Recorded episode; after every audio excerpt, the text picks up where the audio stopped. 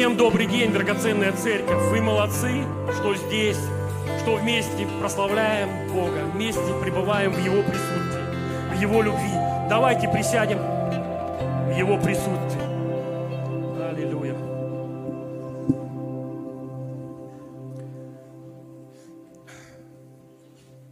Выпала честь поделиться словом. Знаете, неделю назад где-то Господь положил это слово на сердце – слушал проповедь пастора Ильи. Вы помните, название проповеди было «Партнеры Бога» или «Партнерство с Богом». Я хочу продолжить эту тему о партнерстве с Господом. И знаете, у нас в Урае открылась, я верю, церковь славы Божией, там небольшая группа до 10 человек, и там, соответственно, в воскресенье тоже служение проходит, пораньше, чем у нас. И я уже этим словом поделился там – был удивлен, что Господь положил и им это слово высвободить. Но вы увидите, что слово очень простое, но в этот же момент оно очень практичное. Поэтому давайте пойдем в этом направлении, партнеры с Богом или партнерство с Богом. Но зайду немножко с другой стороны. Начнем с первого места Писания. Откроем послание к филиппийцам, 2 глава, 3-5 стих.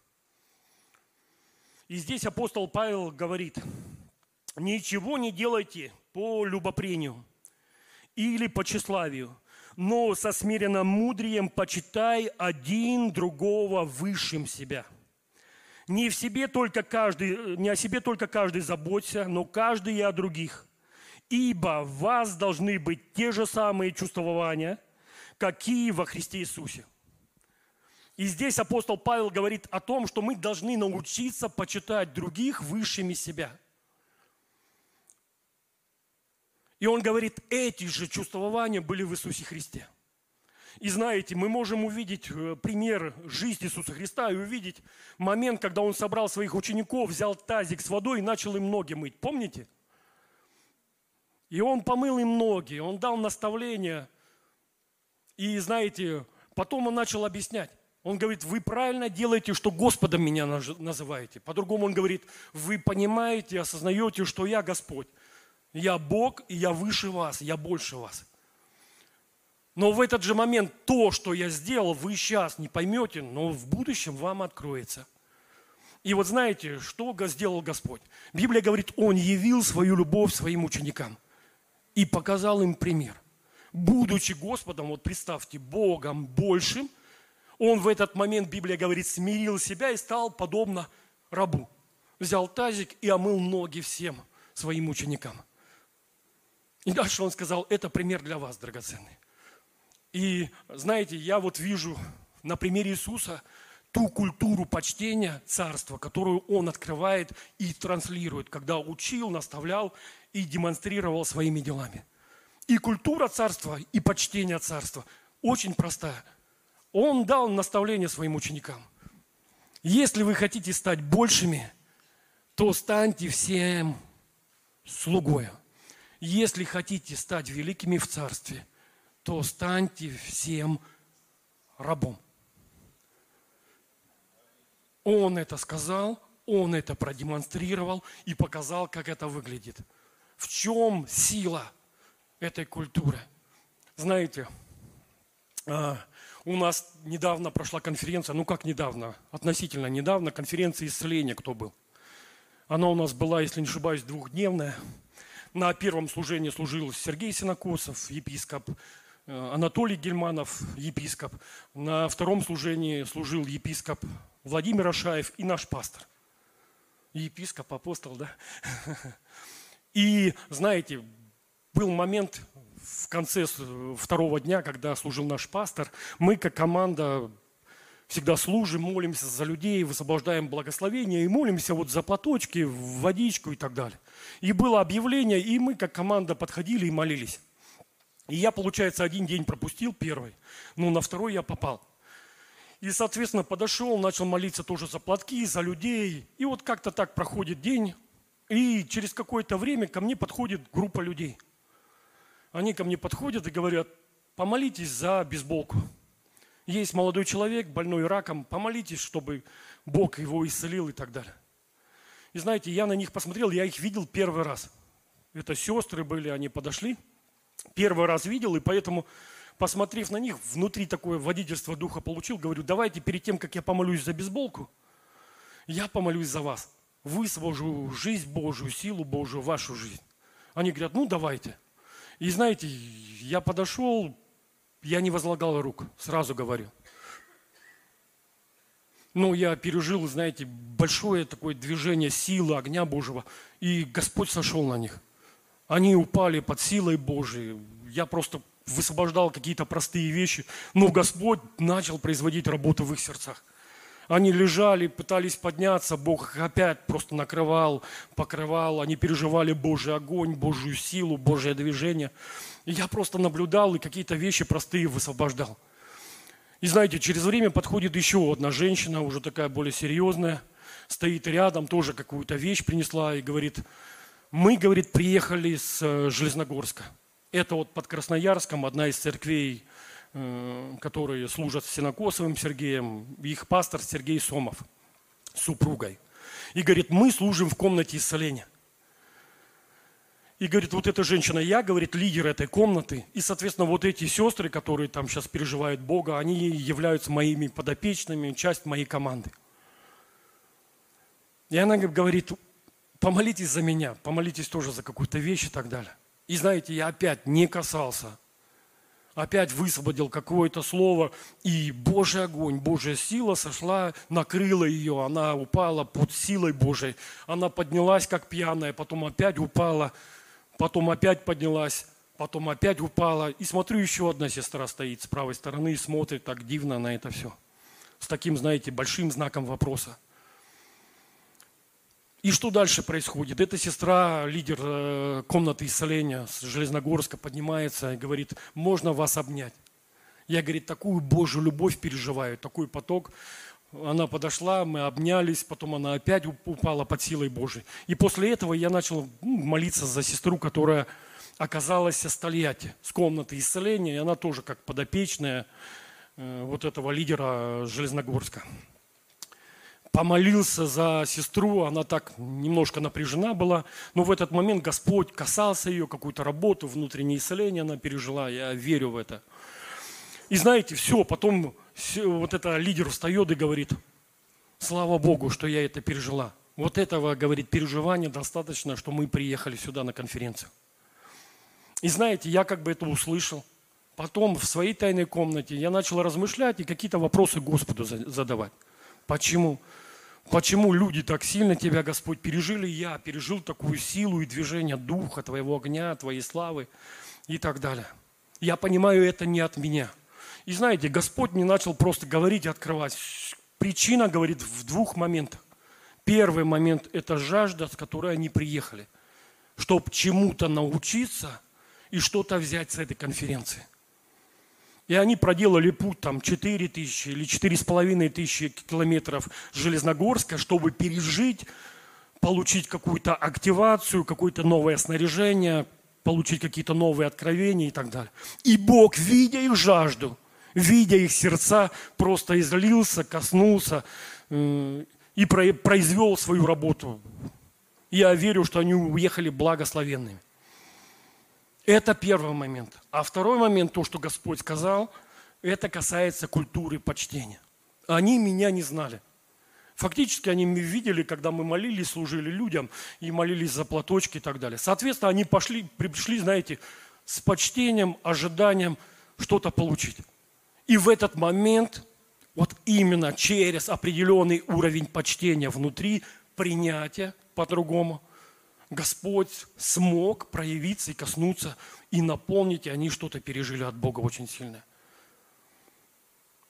Жажда и почтение.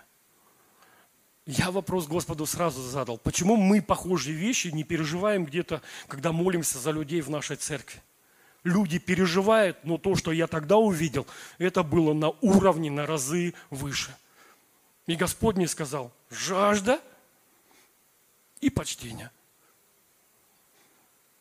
Когда мы научимся смотреть друг на друга и видеть другого высшим себя, мы в этот момент будем способны получать благословение, прорыв через служение других людей. Бог будет легко, свободно проявляться через каждого, которого ты почитаешь высшим себя. Еще раз, это позицию, которую я определяю сам. И эту позицию Иисус показал своим ученикам и продемонстрировал, когда взял тазик и помыл им ноги. Та же самая позиция в отношениях с друг с другом и во взгляде друг на друга. Мы этим вещам учимся на домашних группах.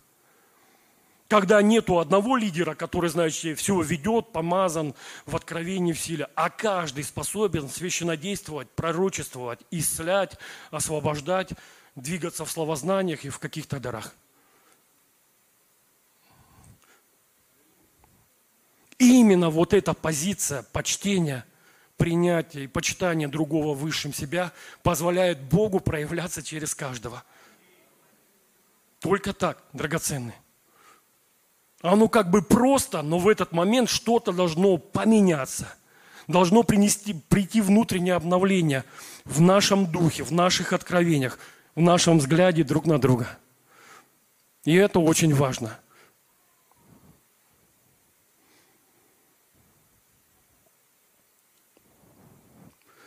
Аллилуйя. Слава Господу. Повернись к брату, сестре, скажи, за кого ты меня почитаешь? Сейчас мы коснемся и пойдем дальше. Все это по Писанию, по Слову. За кого ты меня почитаешь? Есть принцип царства. В царстве меньший благословляется большим.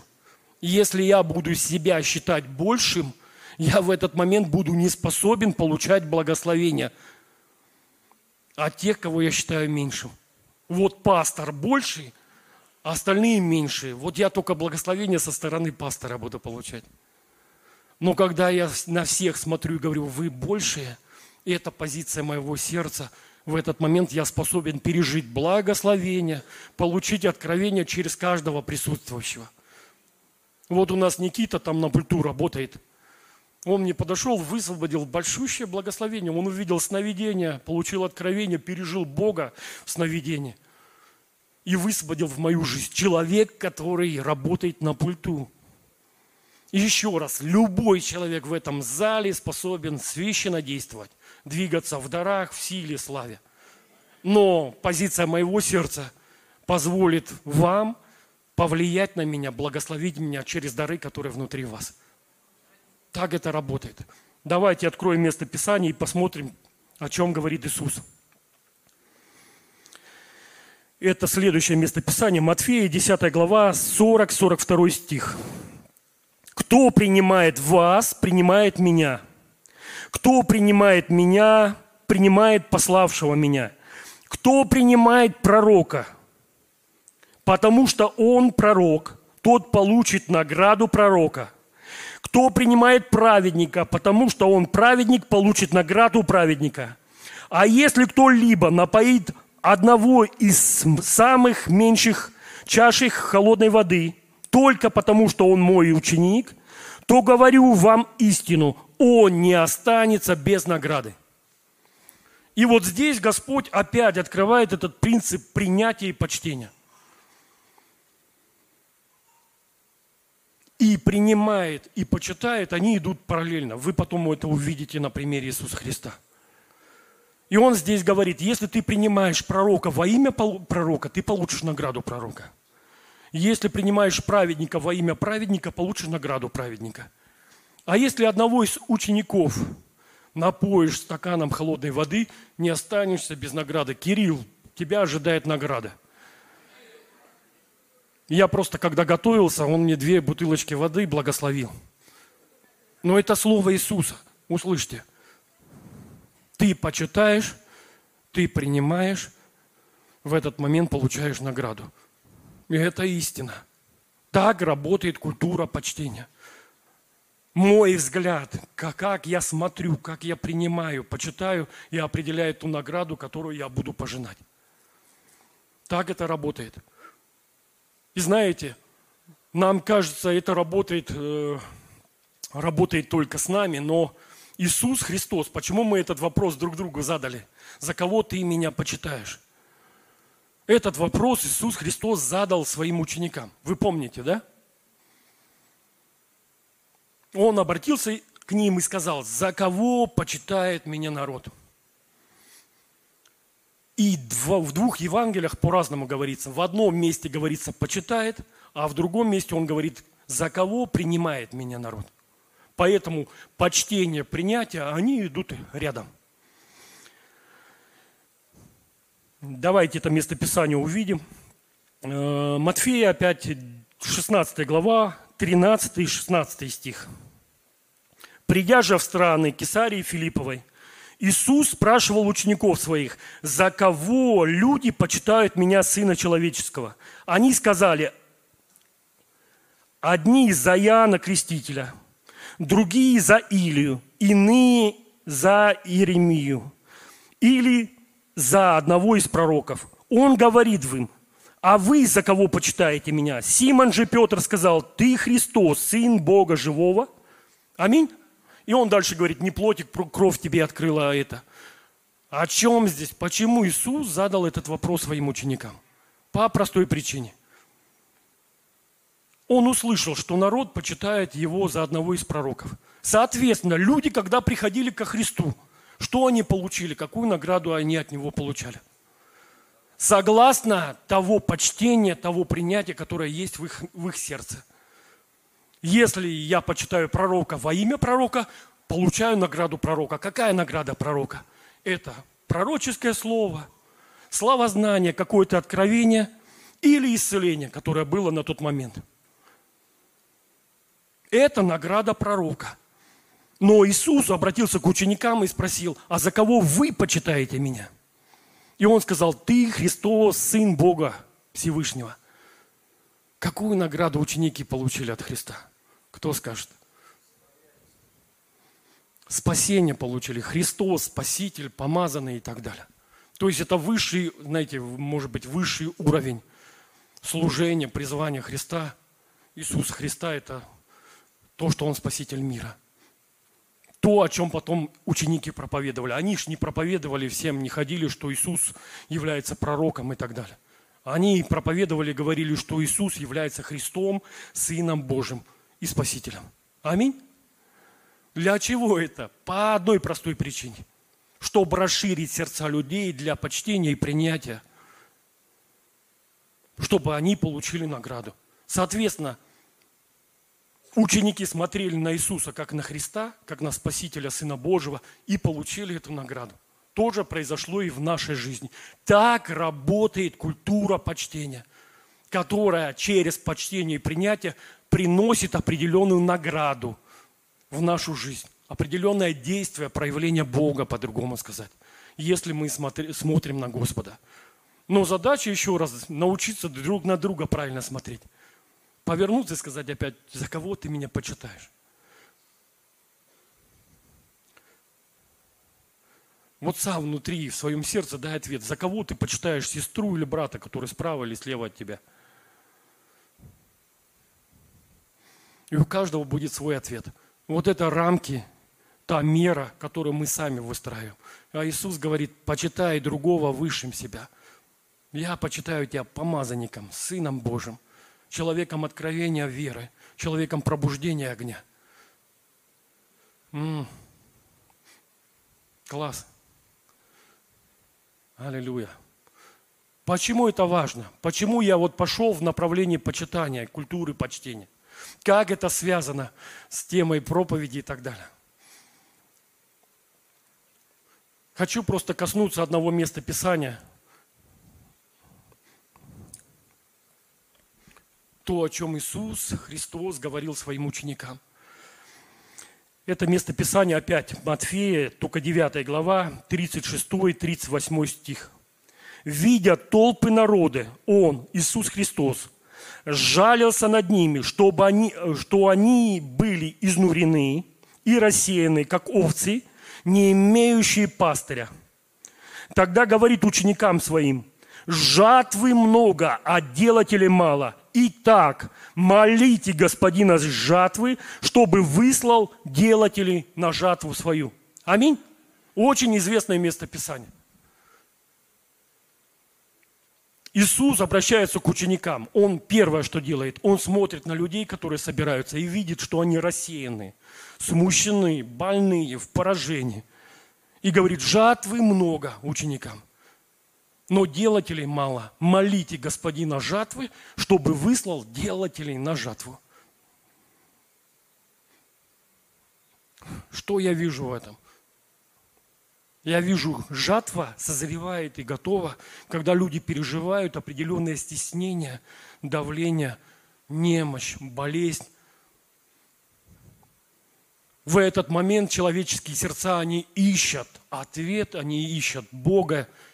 Иисус говорит, это самое подходящее состояние сердца человека для того, чтобы он уверовал, для того, чтобы жатва была собрана. Соответственно, Христос это увидел – посмотрел на людей, которые его окружают, и говорит, жатвы много, делателей мало, мало, молите господина жатвы, чтобы выслал делателей. И знаете, мы, когда читаем это место Писания, начинаем молить Бога. Кто молил Господа, чтобы Он выслал делателей на жатву? Ну, не все, но многие. А кто молился, чтобы быть этим делателем, чтобы собрать жатву? Ну, опять, не все, ну, многие, да. И знаете, вот просто увидите простую вещь. Мы обращаемся к Богу и говорим, жатвы много, делателей мало. Молите, ну, как бы молим Тебя, Господь, вышли делатели. Вот когда мы так молимся, как вы думаете, что мы ожидаем, какой ответ мы от Господа ожидаем после наших молитв? Что Он меня пошлет? Он проговорит в мое сердце и скажет, иди, иди проповедуй, иди посети, иди то сделай. Кто еще что ожидает? М? Соработников, команду, людей, которые будут рядом, которые вместе с тобой пойдут и будут участвовать в этой жатве. Кто еще как это видит?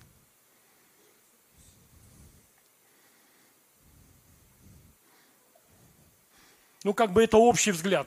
Правильно? Он меня пошлет, меня снарядит, плюс поднимет людей, которые будут соработниками рядом, будут в команде, или я буду в чьей-то команде. Аминь. Как бы общий взгляд простой. Но знаете, исследуя Писание, Господь мне дал откровение и понимание. Просто переориентировал мой взгляд на какие-то более практичные вещи, на которые я должен сфокусироваться – знаете, года два назад было такое видение, откровение после одного из богослужений, не помню, конференция была или просто служение. Приехал домой такой возбужденный в духе, в огне, и начал молиться, молиться за жатву, за пробуждение. Я не помню, пастор, если не ошибаюсь, высвобождал слово об активации ангелов на конференции. Это было какое-то последнее служение. И я приезжаю домой, начинаю молиться, и в этот момент вижу в духе вот такой образ – я стою, молюсь, а с правой стороны вижу вокруг, около себя стоит, я не знаю, большое количество людей, ангелов, я не знаю, как назвать. Знаете, кто фильм «Гладиатор» смотрел? Э, начальные сцены, баталия, когда римляне пришли в германские племена, и они стояли, противостояли, и сражение должно было быть. И стояли ряды воинов, и они, знаете, такие возбужденные щитами, с мечами – были готовы ринуться, чтобы начать сражение.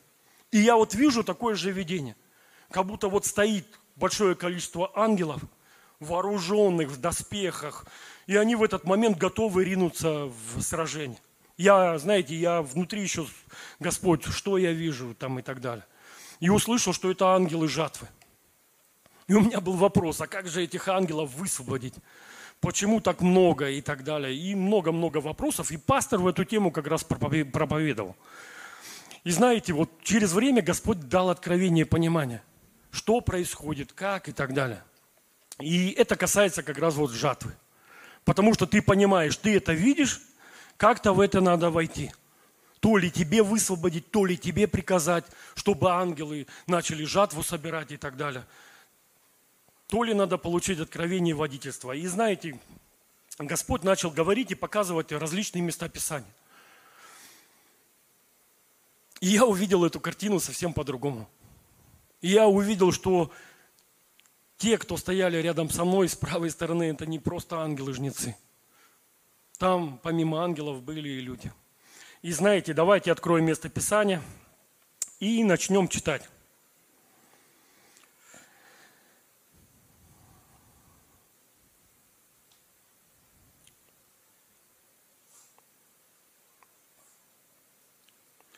Это откроем, можно синодальный перевод, книга Деяний, 10 глава. Я покажу, какое откровение Господь простое дал в этой книге. Я думаю, вы получите благословение. Помним начало этой главы. Вся глава повествует о доме Корнилия. Это был язычник, это был воин, он был в каком-то звании, под, ним, под его подчинением были солдаты и так далее. И глава начинает повествовать о том, что Корнилий по привычке начал молиться, поклоняться Богу. И в этот момент его посещает ангел. Помните это место Писания? Он поклоняется, он постится, и в этот момент ангел приходит. И вот давайте с момента, когда пришел ангел, и начнем читать.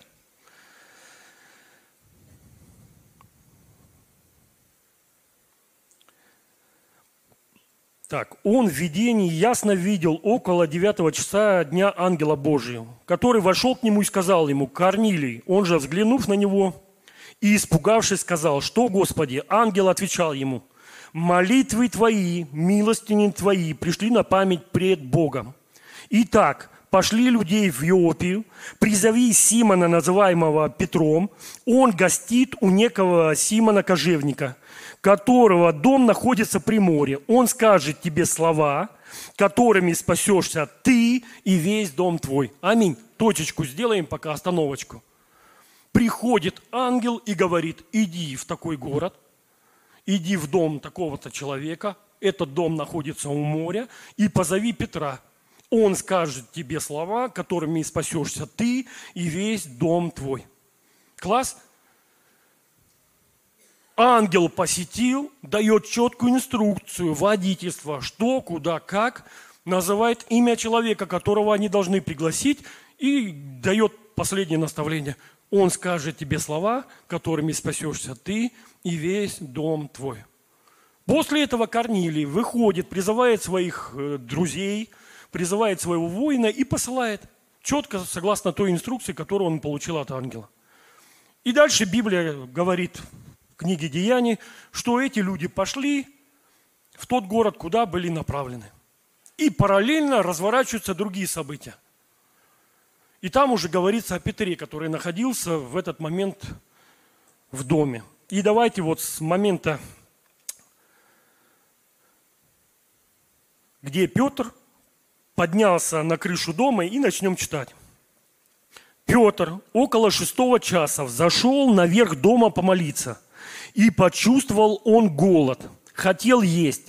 Между, между тем, как приготовляли, он пришел в выступление и видит отверстие неба, сходящее к нему некоторый сосуд, как бы полотно плотное, привязанное за четыре угла и опускаемое на землю. В нем находились всякие четвероногие земные звери, присмыкающиеся птицы небесные. И был глаз к нему, «Встань, Петр, закали и ешь». Но Петр сказал, нет, Господи, я никогда не ел ничего скверного или нечистого. Тогда в другой раз глаз к нему, что Бог очистил, то ты не почитай нечистым. Опять точечку делаем. Что происходит в этот момент параллельно событиям? Петр поднимается наверх, был голоден, голоден, начинает молиться. В этот момент он видит видение. Спускается полотно, и на этом полотне разные нечистые животные – и глаз. Закали и ешь. Он говорит, Господи, я ничего не ел нечистого. Еще раз глаз. Закали и ешь. Он говорит, я ничего не ел никогда нечистого. Третий раз был глаз, и после этого слово. Что Бог очистил, ты не должен почитать нечистым. Еще раз. Что Бог очистил, ты не должен почитать нечистым. Что в этот момент происходит в жизни Петра? Корнилий получает откровение и встречу с ангелом, Петр получает откровение о том, что Бог уже очистил, и он должен научиться смотреть на других людей и почитать их чистыми. И почитать, и смотреть, и принимать их, и видеть их уже чистыми очищенными. В свое время Господь где-то там несколько месяцев назад мне проговорил, что я должен научиться смотреть на других людей и видеть их уже очищенными. Потом он пошел дальше. Очищение произошло через кровь Иисуса, правильно? И это произошло на Голгофском кресте. Но помимо очищения кровью Иисуса, еще некоторые вещи произошли. Это исцеление в ранах Иисуса. И Господь говорит, научись смотреть на других людей как... и почитай их исцеленными и здоровыми. И с этой позиции высвобождай, молись и так далее. Не видя их больными, греховными, там, грешными, там, разрушенными, а видя глазами веры уже очищенными и исцеленными. И идем дальше. Согласно того, что Иисус совершил. Он стал проклятием за нас. Соответственно, я уже не смотрю на человека и не почитаю его проклятым, а должен научиться смотреть на него и почитать его благословенным. А дальше Господь еще какие-то вещи показал, но напоследок сказал простую вещь. А теперь, когда ты научишься смотреть и почитать других очищенными, благословенными, исцеленными, здоровыми, посмотри на себя и почитай себя. Услышьте, кто имеет немощь в теле, почитай себя исцеленным. Это нам принадлежит, это наше наследие, и это Голговский крест и сила креста. Почитай себя освященным и очищенным. Разве не этому пастор нас учит?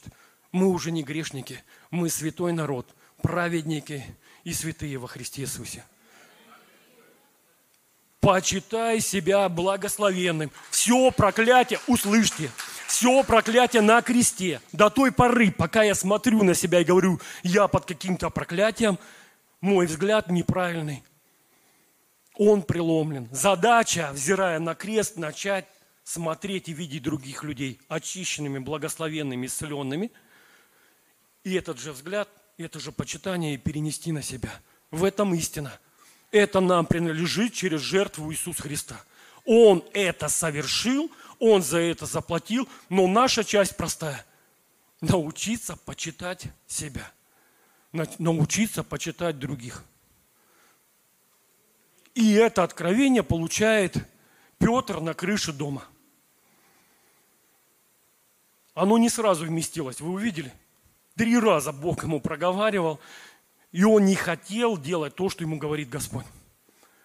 Но на третий раз Господь дает еще раз. Я думаю, там голос, интонация голоса поменялась, и Петр услышал Господа. И что происходит дальше? И вот читаем самое интересное – это было трижды, и сосуд опять поднялся на небо. Когда же Петр недоумевал себе, что бы значило видение, которое он видел, вот мужи, посланные Корнилием, расспросив о доме Симона, остановились у ворот и, крикнув, спросили, здесь ли Симон, называемый Петром. Вот смотрите, они все сделали по инструкции – нашли дом, подошли, а потом крикнули, Симон здесь или нет. Все было сделано по откровению от Господа. По откровению, по слову ангела, который пришел к Корнилию. И что в этот момент происходит?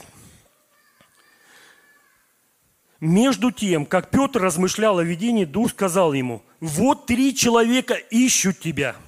Встань, сойди, и иди с ними, немало не сомневаясь, ибо я послал их. Петр, сойдя к людям, присланным к нему от Корнилия, сказал, «Я тот, кого вы ищете. За каким делом пришли вы?» Читаю еще раз. Дух сказал, вот три человека ищут тебя. Встань, сойди, иди с ними, немало не сомневаясь, ибо я послал их. Дух с большой буквы, я верю, это Дух Святой. Он проговорил сердце Петра и, говори, и сказал, три человека, которые внизу стоят, кричат, я послал их. Иди с ними, немало не сомневаюсь. Это от меня. Вопрос. Мы читаем начало главы и видим, что к Корнилию приходит ангел, а не Дух Святой. Нет или нет? Или да? Корнилия ангел посещает, и ангел говорит, дает четкую инструкцию. Эту инструкцию берет э, Корнилий и посылает людей. И люди приходят и находят Симона. Петр в этот момент получает откровение через видение и меняет свое состояние своего сердца и свой взгляд. И дальше Дух Святой говорит, иди с ними немало, не сомневаясь, ибо я послал их. Он их принимает, они садятся, обедают, вечерят, ложатся спать, и с утра они идут в дом Корнилия. И они приходят в дом Корнилия, и разворачивается вторая часть э, событий. И читаем дальше. Когда уже Петр пришел в дом Корнилия. Следующий день пришли они в Кесарию. Корнилий же ожидал их, созвав родственников своих и близких друзей. Когда Петр входил, Корнилий встретил его и поклонился, пав э, к ногам его. Петр же поднял его, говоря, «Встань, я тоже человек». И, беседуя с ним, вошел в дом и нашел много собравшихся. И сказал им, вы знаете, что Иудею возбранено сообщаться или сближаться с иноплеменниками. Но мне Бог открыл, чтобы я не почитал ни одного человека скверным или нечистым. Вот здесь он говорит о своем откровении. Он пришел, увидел большое количество людей и говорит, мне Бог открыл, дал откровение о том, что я никого с этого дня не почитал нечистым или скверным. Все очищены, еще раз говорю. В духе все очищены кровью Иисуса Христа – Задача просто настроить свое сердце и видеть так людей. И с такой позицией Петр приходит и говорит, выдает это откровение. И дальше он задает вопрос, зачем вы меня позвали и так далее. И Корнилий начинает рассказывать о посещении ангелов, о откровении, которое он дал и так далее. И от, о той инструкции, которую ангел сказал. Позови Петра, и он скажет тебе слово, спасешься ты и весь твой дом. И дальше он обращается к Петру и говорит, а теперь скажи слово, которое повелел тебе сказать Господь. Увидели? И знаете, вот когда я читал эти местописания, размышлял, Дух Святой мне задал простой вопрос – он говорит, кто господин жатвы на земле? Кто координирует, руководит жатвой на земле? Он задал такой риторический вопрос и сам на него ответил. Посмотри, это я послал ангела, это я послал Петра. Я дал откровению Петру, я дал откровение Корнилию, я координировал всю работу по жатве, которая будет собрана. И он мне говорит, я господин жатвы. Это одно из моих имен, одно из моих позиций. Почему мы с почтения начали? Почтение открывает определенную награду, которая приходит в нашу жизнь. То есть, если я Духа Святого буду почитать как утешителя, как вы думаете, какую награду буду получать в отношениях с Ним? Утешение. Просто, просто. Если я буду его почитать наставником, учителем, какую я награду буду получать через отношения с ним? Наставничество, обучение, уроки и так далее. А если я его буду почитать господином жатвы, как вы думаете, какую награду я получу?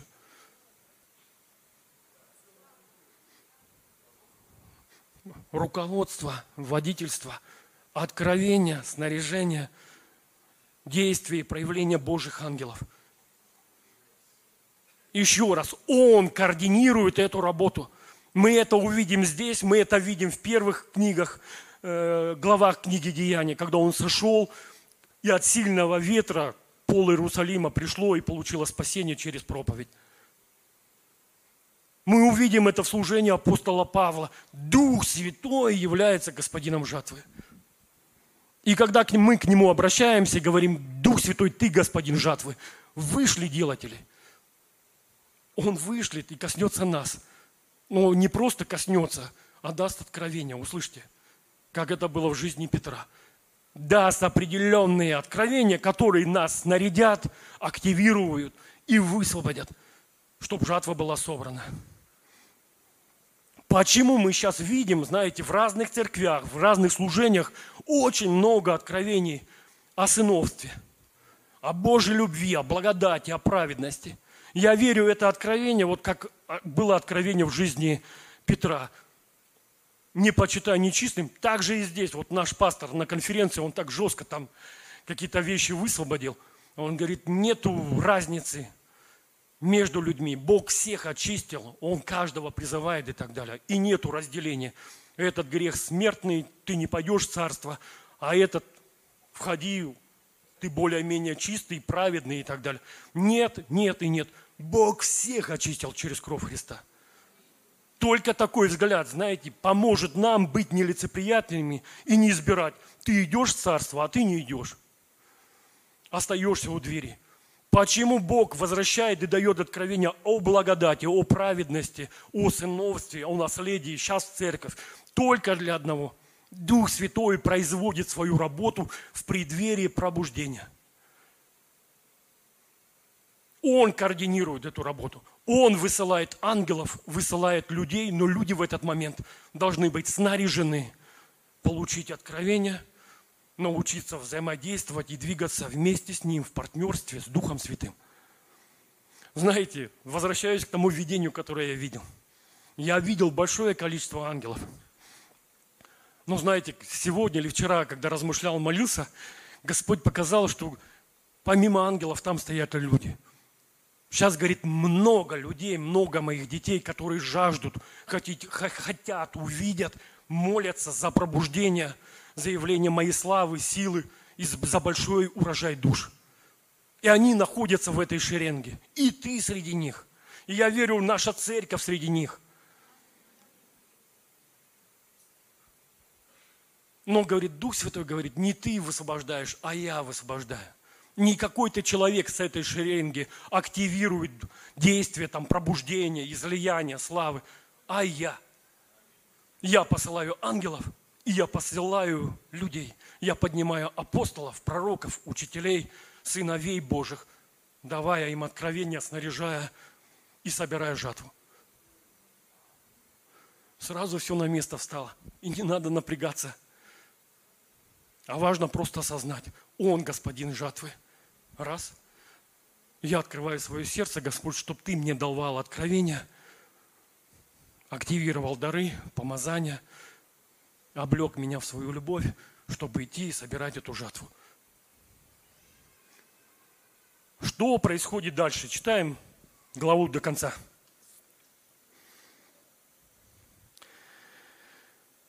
Для какого дела призвали меня? Корнилий рассказал. Петр говорит, истинно Бог нелицеприятен. И дальше он начинает проповедовать Иисусе Христе начинает говорить о Иисусе Христе, Господе всех. Вы знаете, происходящее по всей Иудее, начиная от Галилеи, после крещения, проповедовано Иоанном, как Бог Духом Святым и силой помазал Иисуса из Назарета, и Он ходил, благотворя, исцеляя всех, обладаемых дьяволом, потому что Бог был с ним. И мы свидетели всего, и так далее. Он дальше говорит, и пророки свидетели всего и проповедует, и проповедует, говорит о Иисусе. В центре его проповеди был только, только Иисус Христос, который служил, благотворил, исцелял, освобождал, зашел на крест, умер, воскрес и так далее. И он проповедовал простое слово, слово Евангелия, радостную весть о нашем Спасителе. И что дальше происходит? Петр же продолжал эту речь. Дух Святой сошел на всех слушавших Слово. И верующие из обрезанных, пришедших с Петром, изумились, что дар Святого Духа и злился и на язычников, ибо слышали их, говорящими языками и величающими Бога. Тогда Петр сказал, кто может запретить креститься водою тем, которые, как и мы, получили Святого Духа?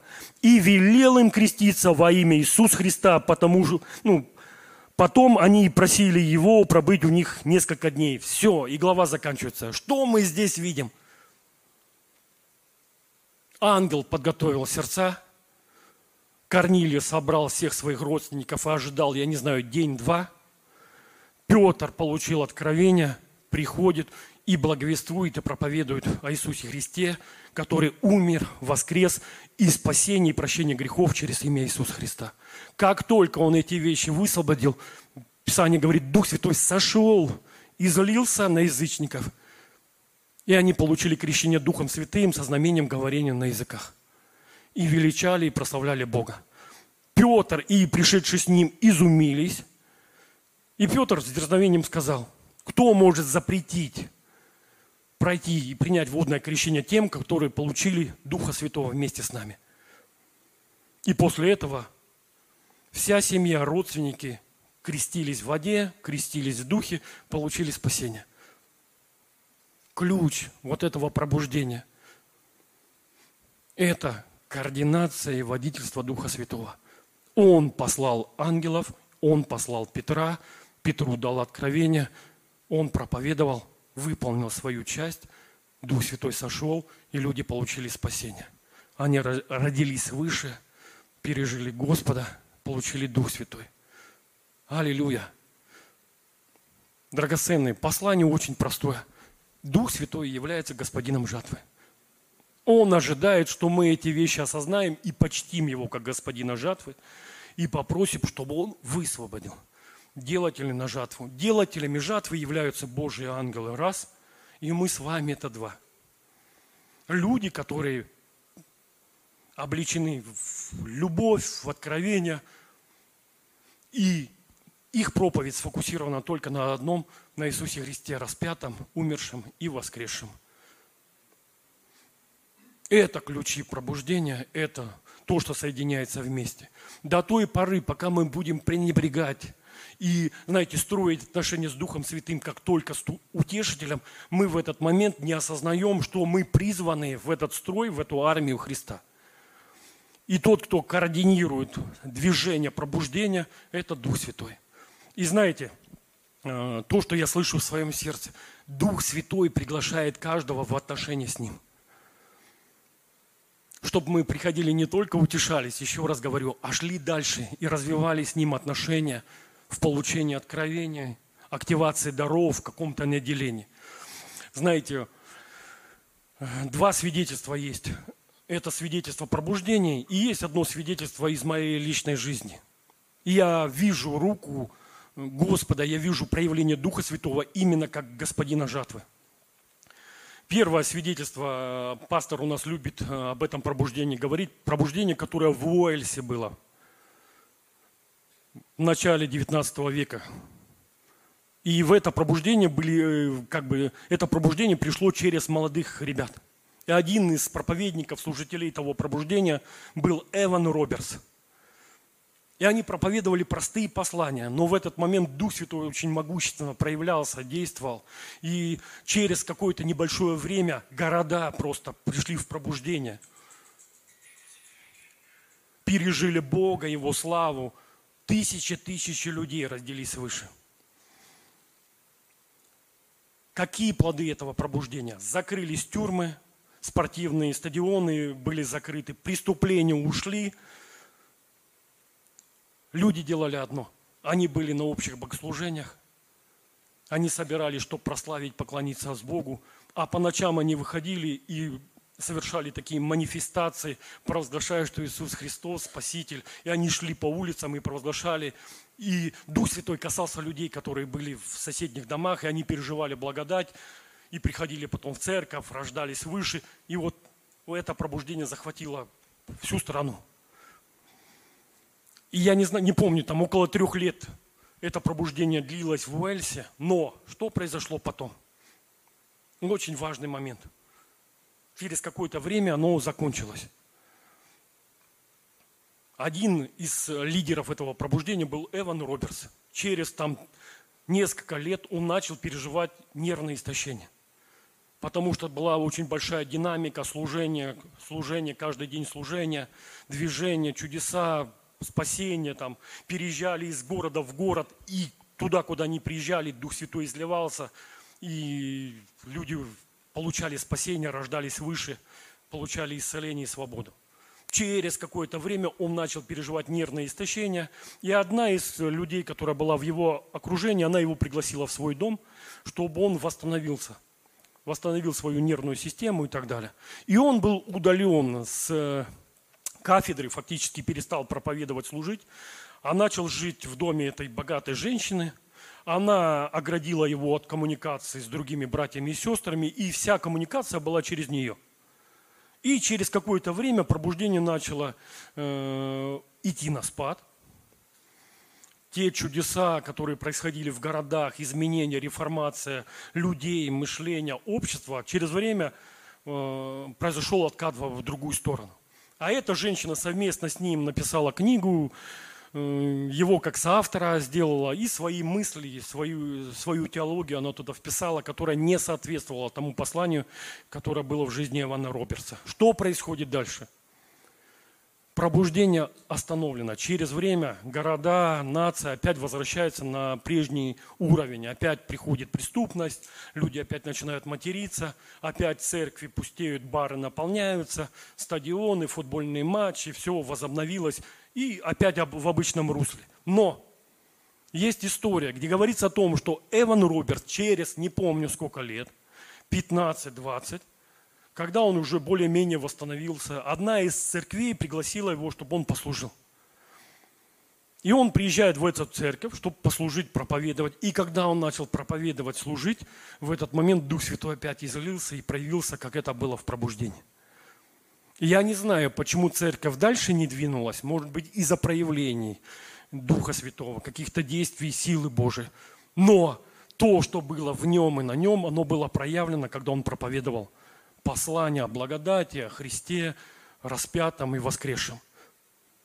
К чему я подвожу? Это вот первое свидетельство, а есть второе уже более близкое к нам. Пробуждение в Торонто, кто помнит – я не знаю, сколько оно по времени продлилось, но оно оказало большое влияние на многих людей, церкви и нации. А кто знает историю, как это пробуждение началось?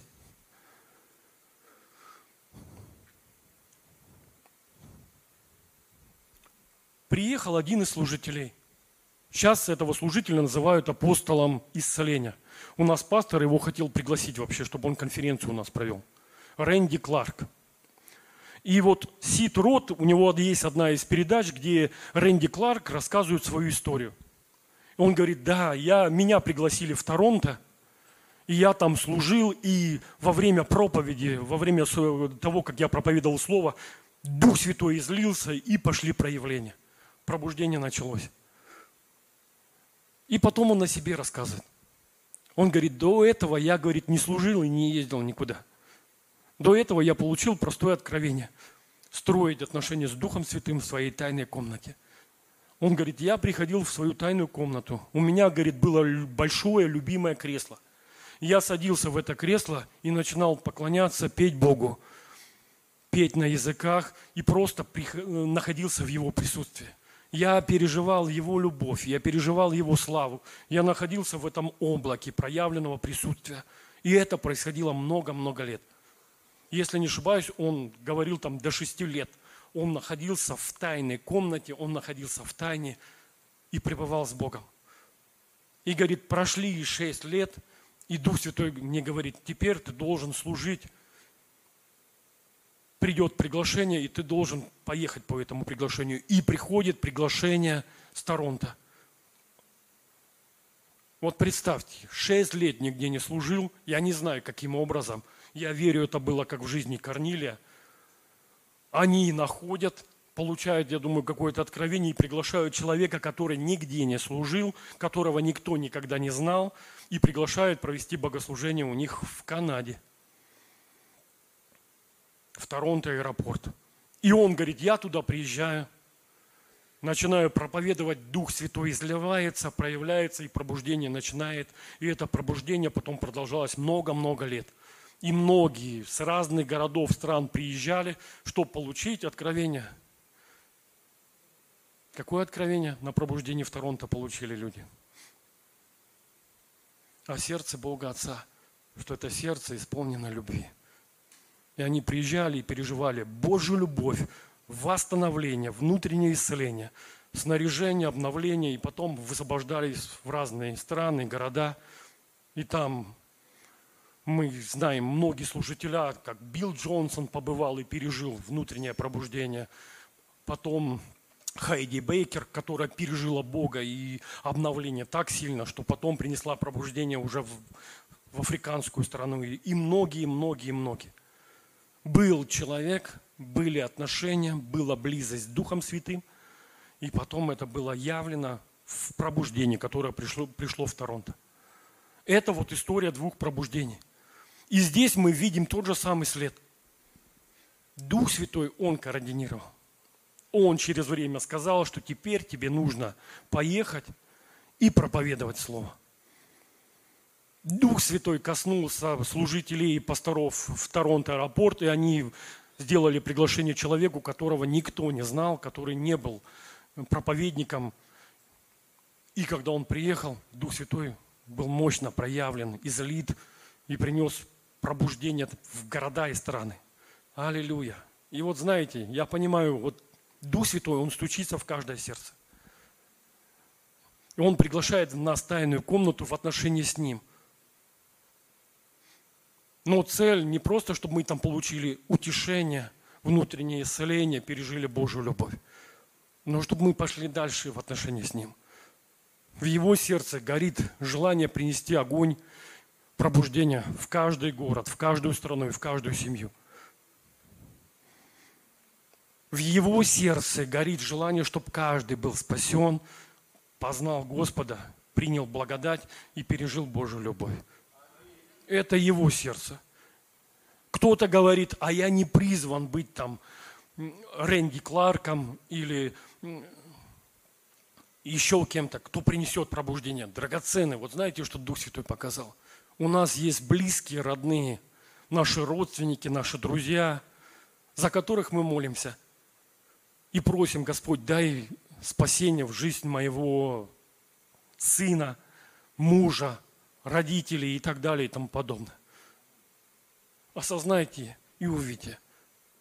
Тот, кто приносит спасение и пробуждение в жизнь наших близких и родных, это Дух Святой. Почтите Его, как Господина жатвы. И Он вышлет кому-то в жизнь ангела Божьего. Кого-то Иисус Христос посетит.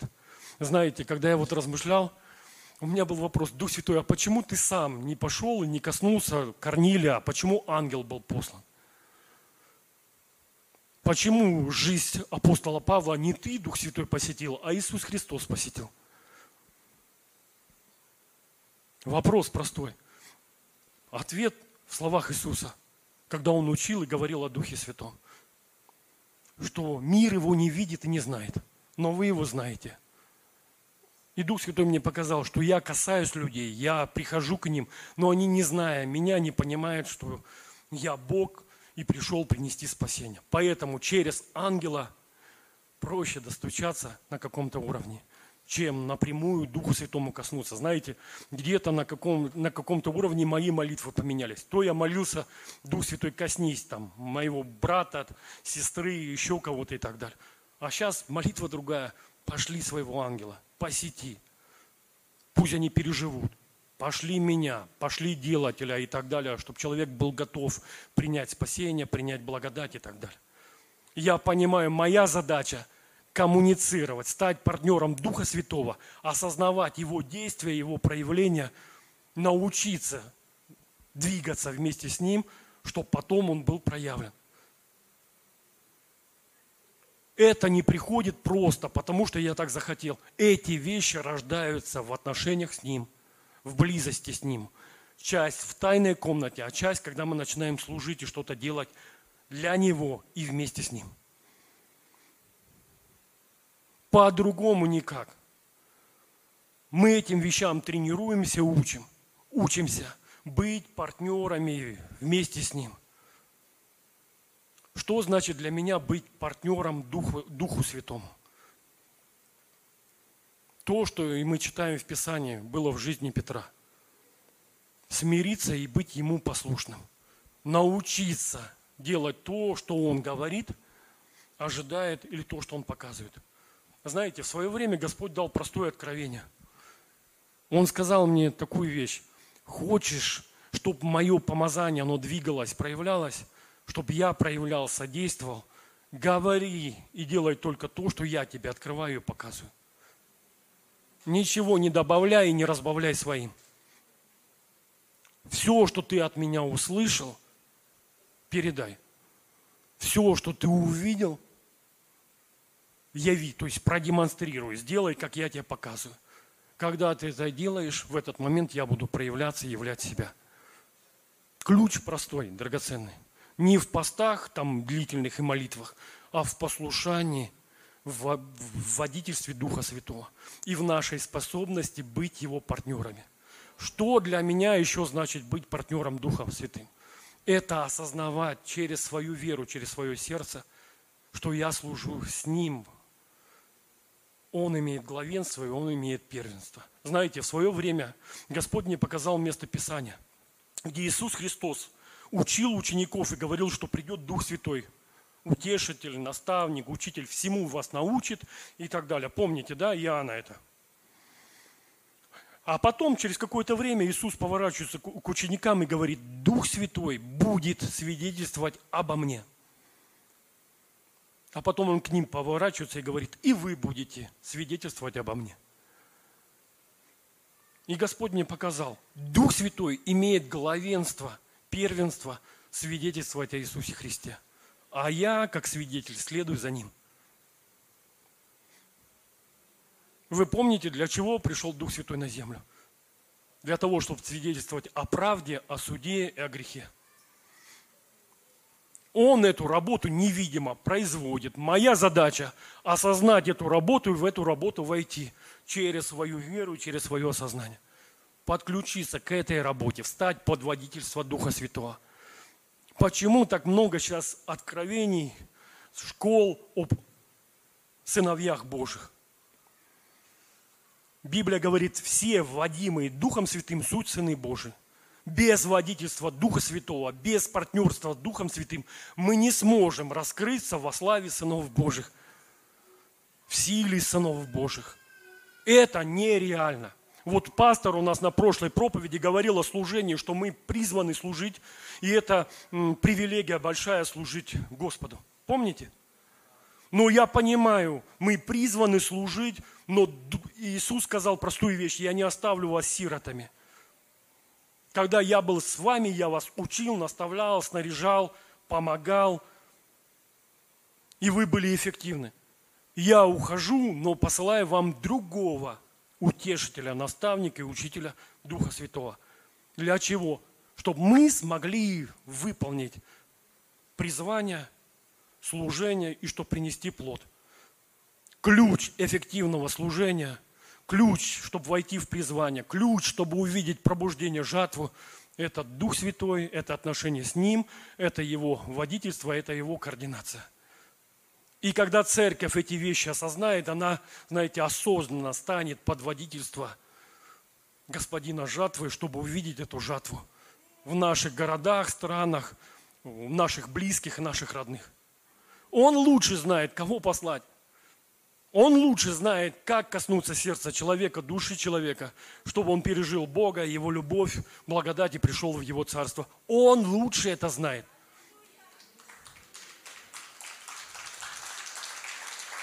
И призыв, знаете, вот у нас сестры Инна, Марина ездили на конференцию в Красноярске. Я помню, Инна сбросила какое-то откровение, переживание о пробуждении, что наша церковь, она, знаете, Э, будет у истоков пробуждения в Москве. Еще раз, наша церковь, то есть мы все будем у истоков пробуждения. По какой причине? Причина простая. Дух Святой, который дает откровение, о праведности, о благодати, о завершенной работе Иисуса на кресте и так далее. Дух Святой, который активирует различные дары и дарования в церкви и так далее, высвобождает делателей. Дух Святой, который высвобождает и ангелов Божьих, и проявляется, и действует и так далее. Драгоценные, дадим ему полное первенство, главенство, господство, чтобы он проявлялся, действовал. Знаете, есть место Писания очень хорошее, хочу его тоже зачитать, чтобы весь взгляд был на Иисусе, на Духе Святом. Это опять книга Деяний. Сейчас прочитаю это место Писания. Девятая глава, перевод БТИ прочитаю, 31 стих. «То было мирное время для церкви по всей Иудее, Галилее, Самарии. Она, церковь, укреплялась и, поддерживаемая Святым Духом, численно возрастала, пребывая в благоговении пред Господом. И когда подстрочник открываешь, поддерживаемая, там слово стоит утешение или церковь, которая получала назидание от Духа Святого. Росла численно. Драгоценный ключ к росту, развитию, пробуждению жатвы – это отношение с Духом Святым, это поддержка, это утешение, это назидание, наставление от Духа Святого. Послание очень простое – вернемся в отношения с Духом Святым, почтим Его как Господина жатвы, как учителя, наставника и так далее.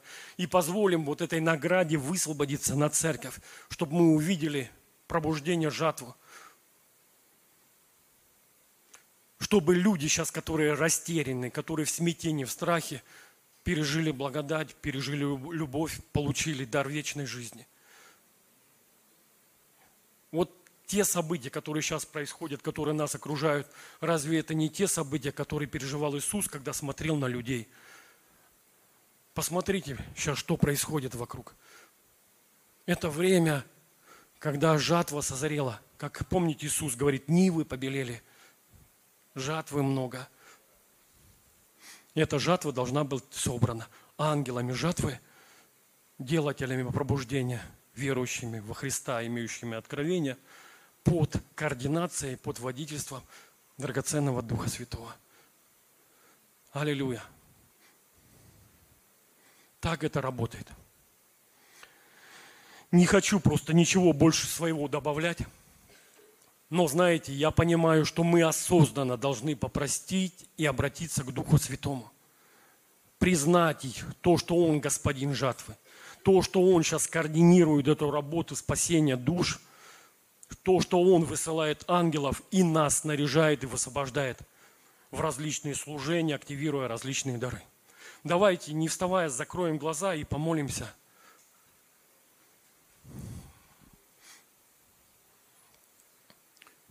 И попросим, и почтим Его.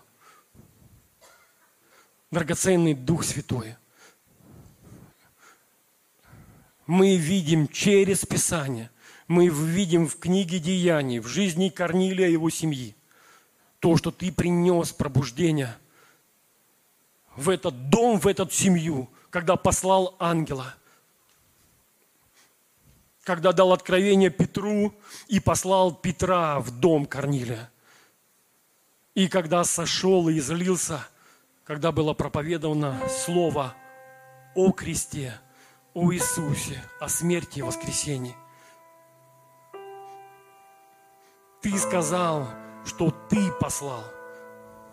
Мы видим, что это Ты координировал, чтобы этот урожай, эта жатва была собрана. Дух Святой, мы почитаем Тебя как Господина жатвы. Откройся, веди нас, снаряди нас откровениями, активируй дары.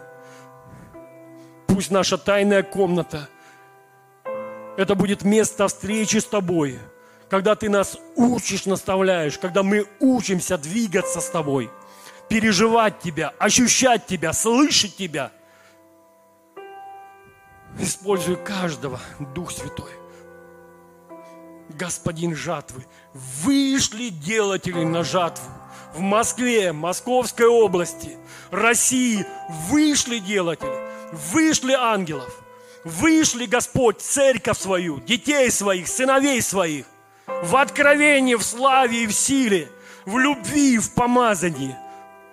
Мы даем тебе полное первенство проявляться и действовать, свидетельствовать о Иисусе Христе – о грехе, что они не веруют во Христа. Что каждому человеку на этой земле нужен Иисус Христос, нужна Божья благодать. Действие силы крови Иисуса Христа. Пусть это придет в каждое сердце. Во имя Иисуса Христа. Аллилуйя, Дух Святой. Мы говорим, что мы церковь пробуждения. Церковь, которая будет благовествовать, нести свет – нести Твою любовь, Твою жизнь, благодать и славу. Во имя Иисуса Христа благодарим Тебя. Спасибо. Аллилуйя. Аминь.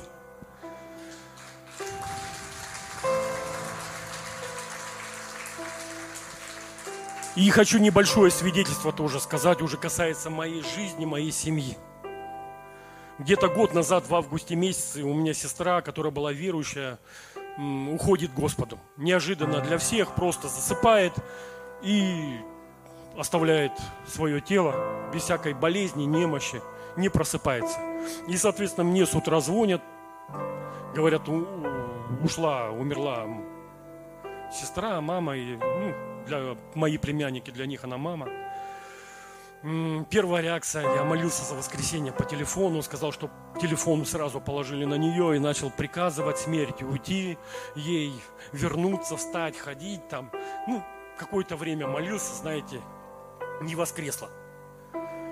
Э, не воскресла сестра, э, там, наверное, лучше. В его любви, в его присутствии, в его славе. И знаете, через время Бог побудил, дал желание, церковь поучаствовала, благословила, я поехал туда на похороны.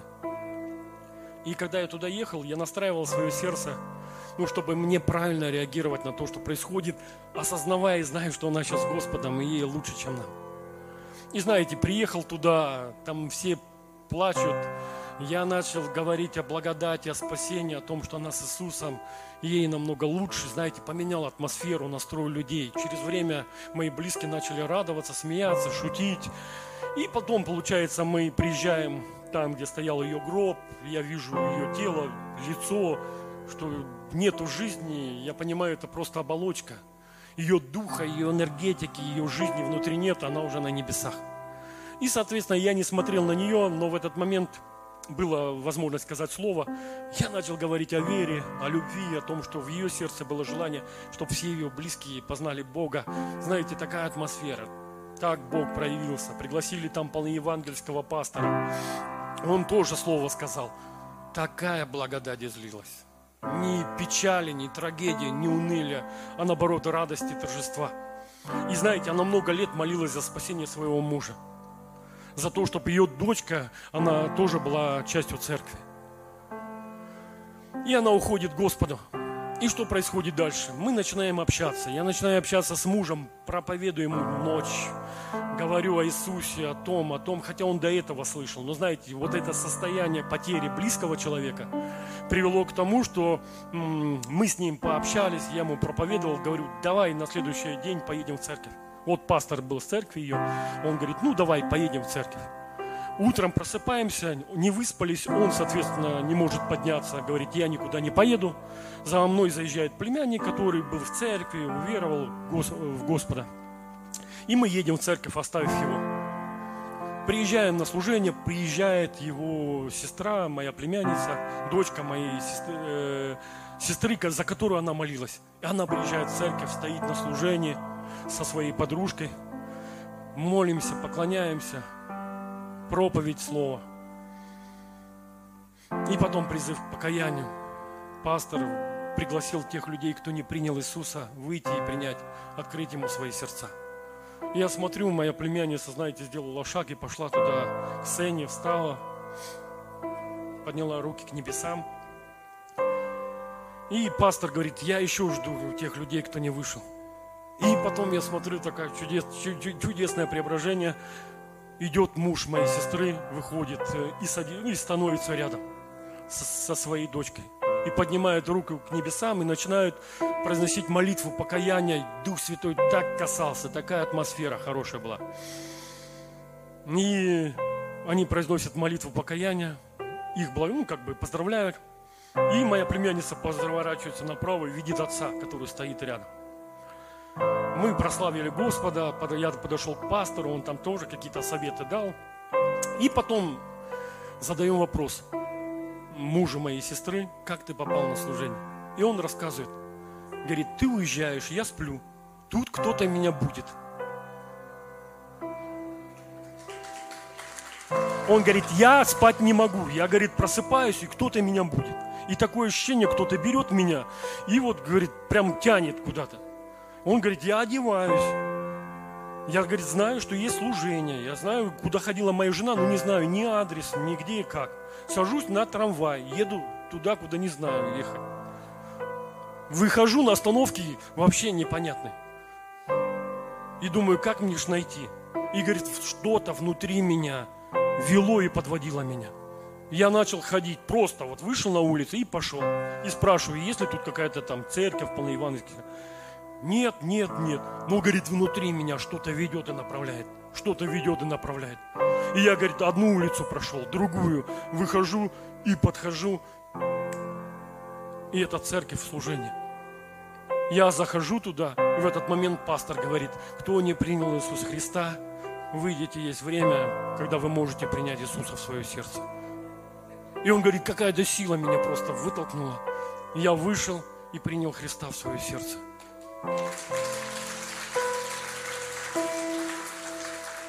Я просто увидел, как Божья благодать, Божья любовь была проявлена, когда моя сестра ушла к Господу. Я понимаю, это Дух Святой. Он послал ангела, который поднял, направил, вел, как это было в жизни Корнилия, в дом, который в другом городе, который около моря, и там находится такой-то, такой-то человек. Еще раз, драгоценные, осознайте реальность того, что Дух Святой является господином жатвы, и Он координирует жатву и пробуждение на нашей земле. Приходите к Нему, общайтесь. Вот слышу в своем сердце, что Он говорит, я приглашаю вас стать частью команды пробуждения. И во главе этой команды Дух Святой. Он господин жатвы. И в этой команде ангелы Божии и в этой команде мы с вами и верующие сыновья в разных странах, городах. Аллилуйя. Мы говорим да и аминь, Дух Святой. Пусть все наши близкие и родные, они познают любовь Божию, примут благодать, уверуют во Христа и получат дар вечной жизни. Аллилуйя. Спасибо, Господь. Благодарим Тебя. Последнее, что есть сердце сказать, драгоценные, не смущайтесь, видя те события, которые происходят вокруг нас. Не смущайтесь и не страшитесь. В свое время, когда мы поехали в Пакистан и служили в Пакистан, именно в тот момент многие события начали только разворачиваться.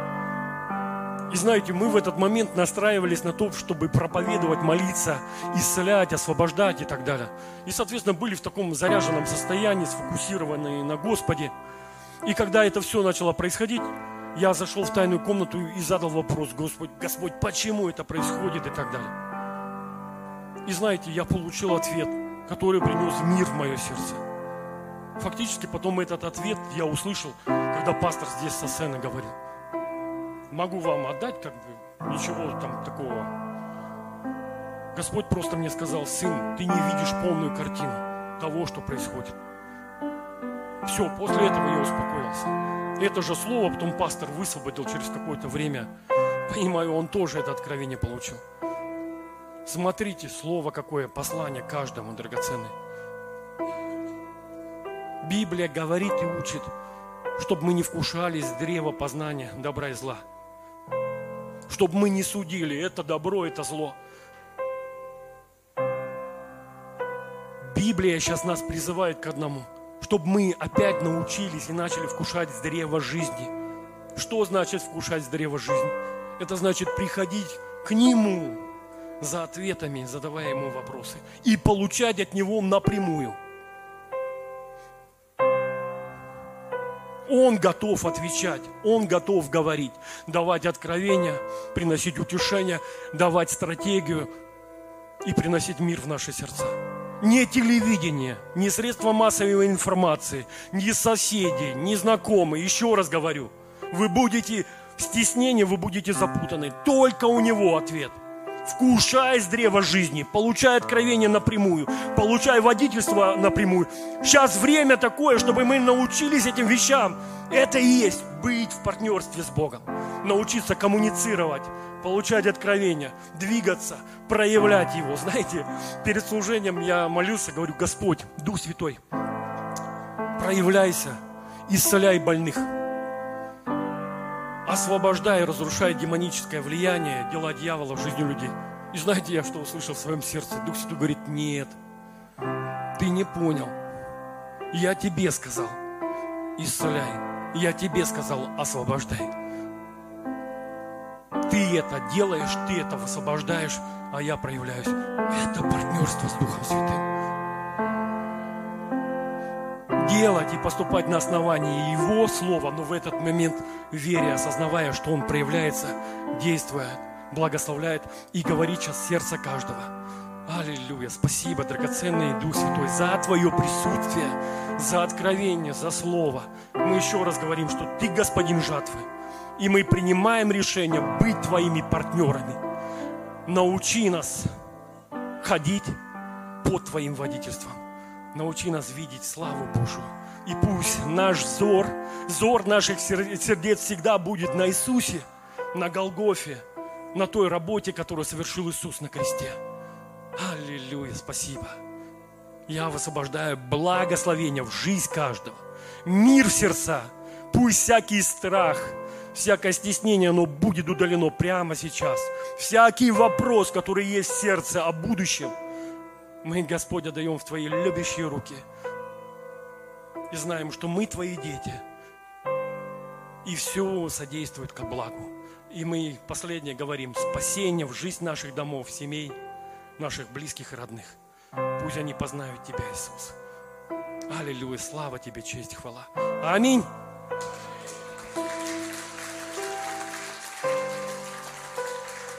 Аллилуйя. Не встаем первое слово, которое я обращаюсь к людям, которые пришли первый раз, которые еще не приняли Иисуса в свое сердце, не пригласили Его в свою жизнь. Если есть такие люди, поднимите руку, чтобы мы вас увидели, драгоценные. Аллилуйя. Приглашаем. Добрый день, очень рады. Если есть еще кто-то, кто, знаете, не принял Иисуса, не исповедовал Его Господом в своей жизни, мы приглашаем вас. Аллилуйя. Слава Богу. Аллилуйя, драгоценный брат. Мы как церковь вместе с вами помолимся. Есть молитва, молитва веры, которая приглашает в нашу жизнь Христа чтобы Его благодать, Его жизнь, она пришла и изменила, преобразила нас. Исцелила наши тела, исцелила наши души. Поэтому мы предлагаем этой молитвой помолиться. Вы готовы? Я поведу вас в этой молитве. Ваша задача вложить свое сердце и исповедать своими устами, проговорить своими устами. Хорошо, церковь, давайте поддержим братов в молитве. Аллилуйя. Отец Небесный, я прихожу к Тебе во имя Иисуса. Я отрекаюсь от всех своих грехов, от всех беззаконий. И я открываю свое сердце для Тебя, Иисус. Я говорю, Ты Господь моей жизни. А, Ты мой целитель, Ты мой спаситель, Ты мой освободитель. Я верую, что Ты умер за меня – и в третий день воскрес для моего оправдания. И я принимаю Божью благодать, Божью жизнь и благословение. Молились во имя Отца, Сына и Святого Духа. Аллилуйя. За вас можно помолиться, закройте глаза. Драгоценный Дух Святой. Аллилуйя. Коснись Его. Наполни Его своей жизнью, своей славой и своей любовью. Все, что было своровано в Его жизни, пусть вернется в семеро крат. Спасибо, Господь. Крести Его, наполни Его Дух Святой. Дай Ему знамение говорения на иных языках. И пусть Он начнет строить отношения с тобой. Пусть Он познает тебя как учителя, наставника, утешителя и друга. Во имя Иисуса Христа. Благодарим Тебя, Господь. Спасибо. Аминь. Получите подарочек. Вот за братом пройдите. Драгоценные, сейчас еще одно священнодействие сделаем. Вот недавно вспомнил, у нас пастор, когда ведет человека в покаяние, он потом в конце молится и высвобождает Дух Святой. Всегда помните, что один шаг проповедовать Слово, проповедовать Евангелие. Второй шаг, чтобы люди пережили и встретились с Духом Святым. Чтобы Дух Святой стал учителем, наставником. В этом полнота. Если вы с кем-то встречаетесь, кому-то благовествуете, служите, всегда молитесь, чтобы Дух Святой сошел, крестил и наполнил этого человека. В этом сила в этом будущее для этого человека. Развиваться духовно, расти духовно, получать откровения. Аллилуйя, слава Господу. Давайте сделаем еще одно священное действие. И это касается наших финансов. Почтим Господа нашими жертвами. Смотрите, драгоценные, вот то, что я увидел. Мы сегодня говорим о Духе Святом и Его водительстве – Вот знаете, есть картина, полная картина. Дух Святой видит каждое сердце, Он видит нужды церкви. Он знает, сколько ресурсов, финансов должно быть высвобождено, чтобы какие-то нужды церкви, они были покрыты. И Он смотрит на каждого из нас индивидуально. Знаете, мы как маленькие пазлики в этой картине. Я выполняю, несу свою часть, ты свою и каждый свою. И когда мы это приносим верою в послушание, в этот момент картина слагается, и Бог через нашу веру, наше послушание благословляет церковь. Так это работает. Водительство Духа Святого, послушание Духа Святого. Поэтому давайте перед тем, как будем жертвовать, сеять, зададим простой вопрос Духу Святому, чтобы Он показал, что Он от меня ожидает, чтобы я посеял и пожертвовал сейчас. Пусть Он даст свое водительство. Драгоценный Дух Святой, мы почитаем Тебя как учителя и наставника и просим, Ты проговори, сколько Ты ожидаешь, чтобы я посеял и пожертвовал, почти в Бога. Проговори прямо сейчас. Положи это на мое сердце. Открой я знаю, ты видишь мою жизнь, ты видишь мои нужды, и ты видишь нужды нашей церкви. Аллилуйя. Говори. Вдохновляй. Аллилуйя. Спасибо, Дух Святой. М-м. Аллилуйя. Вот то, что на сердце приходит, Библия говорит, доброохотно, просто давайте посеем и пожертвуем Господу. Но перед тем давайте за финансы, как семена, помолимся. Возьмем свою руку. Аллилуйя. Или руки. Драгоценный Господь, мы высвобождаем благословение в наши семена, в те жертвы, которыми мы чтим Тебя, Господь. И Ты сказал в Своем Слове, чти Господа от всех прибытков от начатков твоих, и наполнится житницы до избытка, и точила будут переливаться новым вином. Пусть наши житницы, они будут наполнены, переполнены, и пусть точила переливаются новым вином. Пусть бизнес, работа развивается, Пусть приходят новые заказы, открываются новые возможности, новые двери, новые идеи во имя Иисуса Христа. Мы открыты для Тебя, Дух Святой, для нового для Твоего водительства. Спасибо. Аллилуйя. Слава Тебе, честь и хвала. Давайте почтим Господа, пустим корзины. Можно сделать перевод, можно уплатить э, экварингом, пожертвовать через экварингом. Вот в конце у нас шариком. Аллилуйя, спасибо, Иисус. Благодарим Тебя. Служит сестра, которую, которую, где можете пожертвовать именно картой. Благодарим Тебя, Дух Святой, благодарим Тебя, Иисус, благодарим Тебя, Отец, за это время, за Твое наставление, за Твое Слово, за Твое прикосновение. Аллилуйя. Спасибо. Да, Господь. Аллилуйя. Пусть Твое благословение изливается в каждую жизнь, в каждую семью. И пусть все наши нужды, они будут восполнены по богатству Твоей славы Христом Иисусом. Иисус, Ты за все заплатил. Мы почитаем, благодарим и любим Тебя. Аллилуйя. Служителя, кто уже посеял, пожертвовал, можно взять причастие и давайте сделаем еще одно священное действие. Аллилуйя. Какая-то такая прям тишина в зале.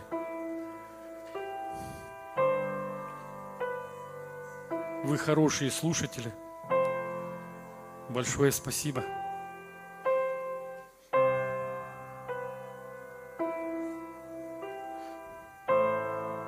Драгоценный Дух Святой.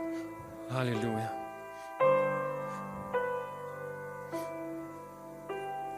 Аллилуйя. Мы жаждем больше больше Твоей славы, больше Твоего проявления, больше Твоего водительства. Аллилуйя. Пока служителя выходят, знаете, нет ничего радостней, это когда мы, знаете, служим вместе с Духом Святым, и когда мы видим Его проявление. Внутри рождается такое сильное удовлетворение от вот этого партнерства, действия с Духом Святым, которое не передать никакими словами ты понимаешь, что ты делаешь что-то, что, знаете, касается с вечностью. Поэтому вдохновляю каждого. Служите с Духом Святым. Пусть Дух Святой в жизни каждого проявляется, являет себя. Аллилуйя. Спасибо, Господь. Мы благодарим Тебя, Царь Иисус, за Голговский крест, за жертву, за пролитую святую кровь мы святим Твою жертву, Господь. Мы святим Твою кровь, которая пролилась за грехи наши. И мы очищены, освящены Твоей святой кровью. И мы делаем это в Твое воспоминание, Господь, взирая на крест, на Голгофу, на смерть и на воскресение Твое. Мы пьем Твою кровь, мы вкушаем Твою плоть, Господь, принимая исцеление для наших тел, жизнь и здоровье, обновление в силе. Аллилуйя, спасибо, Иисус. Мы не устанем благодарить Тебя, благодарить Тебя, прославлять Тебя за то, что Ты совершил. Это великий подвиг Твоей души. Это для нас ценно, драгоценно. Спасибо. Аллилуйя. Раздайте драгоценное. Спасибо. Спасибо. Спасибо. Знаете, когда стоишь здесь под носом внизу, и пастор проповедует и молится, чувствуешь такую силу, такое помазание, когда держишь э, сок и хлеб, иногда просто вибрировать. У меня были моменты, когда такое ощущение, что ты сейчас упадешь от силы Божией, от славы Божией. Поэтому, аллилуйя. Давайте друг друга подождем, чтобы вместе потом вкусить с благодарением, как Библия говорит. Аллилуйя. Спасибо, Иисус. Мы благодарим Тебя. Аллилуйя.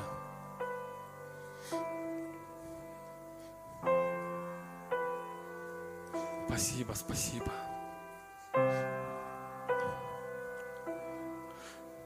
После окончания служения у нас служителя будут молиться за исцеление тела, исцеление души. и за какие-то молитвенные нужды. Команда молится, поэтому подходите. В вере, в согласии будем молиться, чтобы вы увидели прорыв и чудо, получили чудо от Бога. Спасибо, Иисус. Спасибо, Отец. Поднимите руку, кто еще не получил сок и хлеб, чтобы мы вас видели. Вот с правого крыла в конце зала драгоценные два-три человека.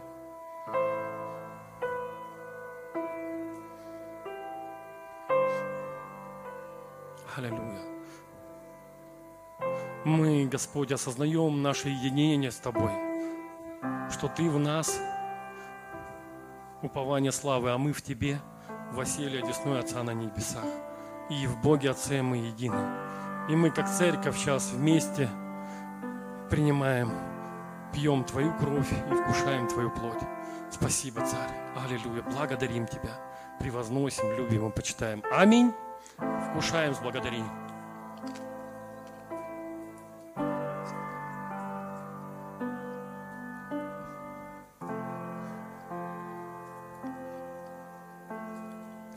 Спасибо, Господь. Слава Богу. Спасибо за каждого. Аллилуйя. Все, а, давайте вот помолимся за стол, где у нас лежит, стоит вода, и чтобы Божья сила, Божья благодать, она просто действовала через предметы. И урна у нас, ведро стоит с молитвенными нуждами. Господь, мы высвобождаем Твою благодать и силу, воду, в предметы.